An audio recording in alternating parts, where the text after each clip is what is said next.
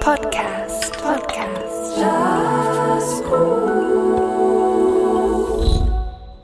Geschätzte Jazz-Podcast-Hörerinnen und Hörer, willkommen zu einer weiteren Ausgabe Jazzkur Exile in dem Mai 2021.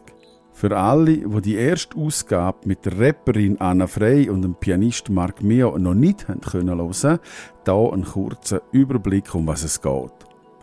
Unterschiedlichste Schweizer JazzmusikerInnen suchen sich irgendwo auf dem Globus eine Partnerin, einen Partner für ein Duett.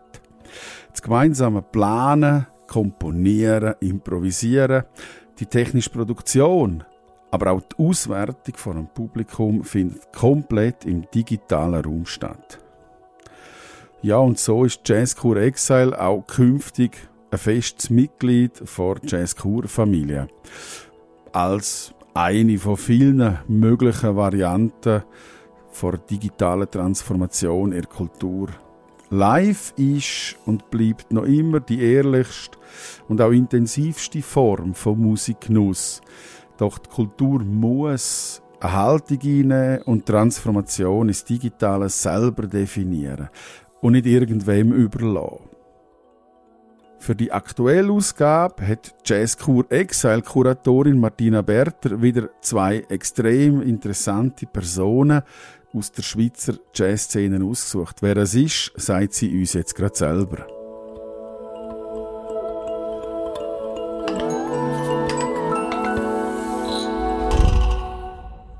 Ähm, der Luca Sisera ist Kontrabassist. Er ist in Chur aufgewachsen und war mein Lehrer und auch über lange Zeit mein Mentor. Er war immer eine grosse Inspiration. Und äh, er hat mir so ein die, die Welt vom Jazz gezeigt und es hat sich für mich natürlich dort eine riesige Welt aufgetan. Ja, ich finde ihn, finde ihn bis jetzt ein äh, sehr inspirierender Musiker, Komponist, Improvisator und dann haben wir Katja Lamfranchi. Sie ist Songwriterin, äh, Komponistin, Sängerin und äh, für mich auch elektronische Musikerin. Sie hat eine ganz äh, interessante Art von Komponieren und auch äh, ihre Klangästhetik, die sie braucht mit ihren Synthes und anderen Klangerzeugen, finde ich mega ansprechend, ganz spannend und über das Aussen hat sie einfach eine mega interessante Stimme und ich höre ihrem, mega, ihrem Gesang mega gerne zu.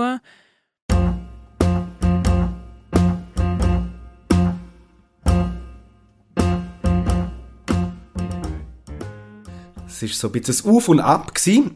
auch äh, mental, ehrlich gesagt, äh, psychisch. Ich habe äh, vor Corona äh, im Haupterwerb eigentlich vom Konzertieren gelebt. Und äh, plötzlich ist mir das genommen worden durch die Pandemie. Also das hat, hat mich schon äh, in Schleuder gebracht. Ich habe äh, dann mir wirklich äh, anfangen überlegen, äh, hey, wo könnte es durchgehen? Es gibt keine Bühne mehr, ich kann äh, mein Geld sozusagen nicht verdienen. Und äh, habe die Bühne äh, anfänglich ganz ehrlich gesagt auch gerne so vermisst, die ersten zwei, drei Monate. Es hat, mir wie mal, es hat mich wie mal durchschnaufen nach diesen, nach diesen intensiven Jahren äh, und äh, habe dann sogar äh, von gewissen Weiterbildungsprogramm äh, habe ich dann Unterlagen geholt, habe mich informiert, was könnte ich machen, in welche Richtung könnte es gehen, gehe ich äh, nochmal etwas studieren und so weiter. Und dann, äh, ja, hat sich dann irgendwie alles von allein gefügt. Ähm, es sind äh, drei Theaterproduktionen, Anfragen gekommen, Nein, zwei, Entschuldigung, zwei Theaterproduktionen Anfragen ob ich könnte äh, die Musik äh, für das Stück äh, komponieren und arrangieren. Und äh, somit bin ich eigentlich wieder nicht auf der Bühne gewesen, aber ich bin ein Musikmacher gewesen, bin ein Komponieren gewesen, ich bin äh, in einem kreativen Prozess gewesen. Gleichzeitig habe ich äh, auch angefangen aus einer, aus einer Lust heraus für äh, Orchester äh, zu arrangieren. Ähm, ich habe ja, in meinem Notenschreibprogramm einfach einmal eine Partitur geöffnet äh, für, für ein grosses Orchester und dann angefangen zu komponieren. Und das äh, hat dann auch äh, seinen Lauf genommen. Ich habe das gewissen Leuten gezeigt. Das ist da äh, dann plötzlich ein Projekt daraus entstanden, wo äh, nicht nächst, also erst nächstes Jahr aktuell wird. Das wird im Herbst 22 dann tatsächlich jetzt auf die Bühne kommen, was mich sehr freut und äh, ja, bin eigentlich mehr kompositorisch äh, aktiv gewesen. Und gleichzeitig mit zwei, drei Projekten haben wir dann langsam schüch wieder angefangen zu proben. Äh, und äh, auch dort sind dann jetzt schöne Sachen entstanden, neue Programme und äh, Aussichten, äh, das auch aufzunehmen in nächster Zeit. Und es wird dann wieder äh, neues Material veröffentlicht. Als Duopartner äh, für die äh, Jazz Exile Aufnahme habe ich äh, mir lange überlegt, äh, wer ich da könnte anfragen und bin schlussendlich eigentlich bei einem alten Bekannten gelandet, beim Alexei Kruglov. Der Alexei Kruglov ist ein äh, Saxophonist und Komponist ähm, aus Moskau. Der lebt mit seiner äh, Familie in äh, Moskau und er ist äh, wirklich ein sehr breiter Musiker, stilistisch gesehen. Ähm, er ist in der Impro daheim, er spielt total frei zum Teil und das geht wirklich äh, bis zu fast schon traditionellem, zu traditioneller Big Band Musik. Er hat eine eigene Big Band, die er noch leitet, wo dann eigentlich relativ straight daherkommt und alles dazwischen, zwischen Frey und Straight, äh, ist äh, dort ist er auch daheim, hat wirklich so viele Projekte ich habe gefunden, mit ihm das zu machen, äh, passt mir sehr, weil ich bin äh, stilistisch auch, äh, ich bin an vielen Orten daheim, ich mag es, wenn es groovt, ich mag es auch, wenn es ganz frei ist, frei improvisiert ist. Und äh, habe ihn angefragt und er hat wirklich gerade mega Freude gehabt. Und äh, ja, und dann hat, haben wir gefunden, komm, wir machen, wir machen die Aufnahme zusammen, wenn wir schon nicht spielen können. Äh, ein weiterer Fakt ist, wir wären äh, im äh, April 2020 hätten wir zusammen, also er wieder als Gast in meinem Quintett, äh, an einem grossen Festival hätten wir gespielt äh, in Sibirien. Und das ist äh, ja, aus bekannten Gründen nicht stand Und darum habe ich gefunden, dann können wir da immerhin äh, unser Zusammenspiel äh, nachholen auf eine Art und Weise. Genau. Ich bin äh, zu dem Konzept gelangt, indem ich mir eigentlich überlegt habe, äh, was macht's Live-Feeling im Jazz aus? Äh, man hört viele Jazzmusikerinnen und Musiker immer wieder sagen, ja, das Streaming und so, das ist nicht das Gleiche. Der Jazz, der muss vor Publikum stattfinden und ähnliche Aussagen. Und ich habe mir dann überlegt, ja, nebst dem Publikum, was gehört denn noch zum, zum, zum, zum Live Spiel dazu? Was macht der Nervenkitzel aus, wo, wo wir, wo wir Jazzmusikerinnen und Musiker amix, amix haben vor den Gigs und äh, ja, das Adrenalin, was macht das eigentlich aus? Und ich bin zum Schluss gekommen, dass das da, da noch mehr Parameter mitspielen, als dass es einfach vor einem Publikum stattfindet. Äh, ein Parameter ist, äh, dass, es, äh, dass, dass man eigentlich meistens einen ungefähren Plan hat, respektive äh, äh, man bezieht sich auf eine Form oder auf eine Matrix, die im Hintergrund läuft und, und nutzt diese Matrix, um sich improvisatorisch äh, äh, auszudrücken. Und äh, ja, man, es passiert im gleichen Moment, das ist auch ein Fakt. Also man geht zusammen auf die Bühne, tut das, das, das, der, den ungewissen Moment oder ja, die, die ungewissen Stellen zusammenformen, zusammen erimprovisieren. Es findet im Moment statt und man hat eine Chance. Das gehört auch zum Live-Spiel. Man weiß, man kann nicht wie im Studio sagen, oh, das ist jetzt nichts der Take, jetzt machen wir nochmal einen, sondern man geht auf die Bühne und hat eine Chance. Und das sind so die drei Parameter, wo ich kann umsetzen mit dieser Aufnahme.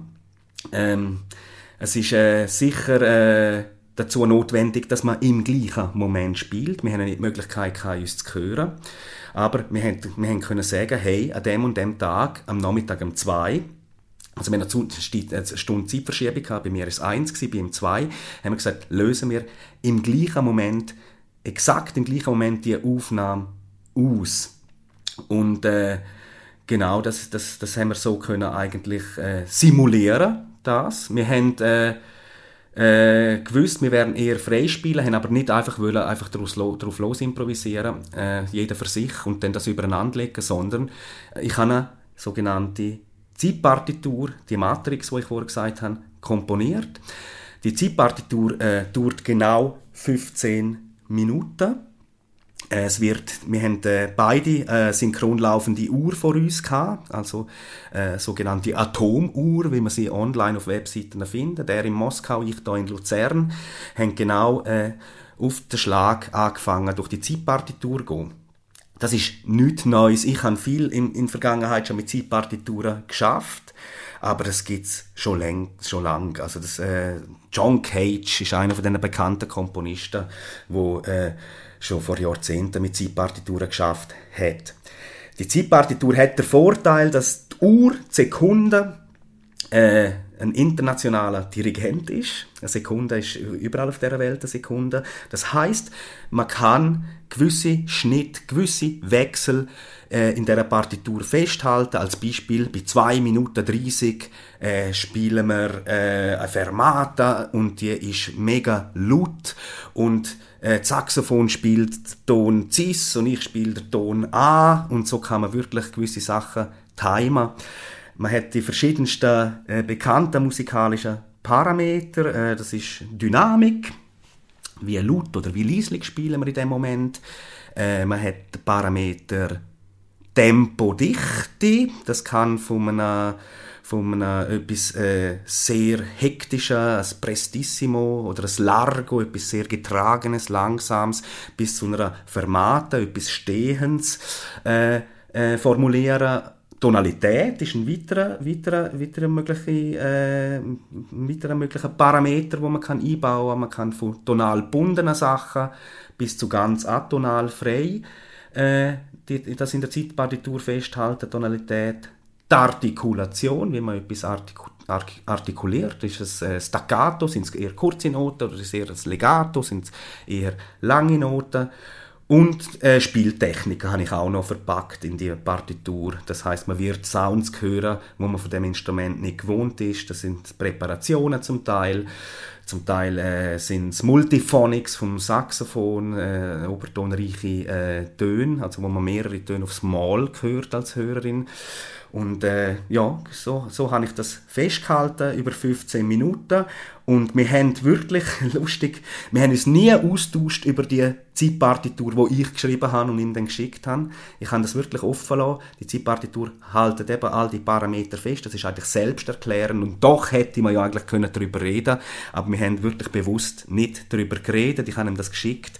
Und wir haben äh, kurz vor der Aufnahme noch per WhatsApp äh, Kontakt gehabt, so, so, so, so äh, ja, ein bisschen äh, einen Chat gehabt. Hey, bist du auch nervös? Ja, ich bin auch nervös. Hey, jetzt geht's denn los und so. Jetzt nur noch drei Minuten, jetzt müssen wir es dann auslösen und so. Es ist wirklich, äh, und wir haben beide gefunden, der Live, äh, das, wo, wo, wo, das Adrenalin und alles, was das Live-Spiel äh, ausmacht und wo, wo, wo, wo, wo, wo wir Jazzmusikerinnen und Musiker wirklich eigentlich danach dürstet haben, jetzt die letzten Monate, haben wir so können eigentlich ein Stück weit künstlich äh, kreieren.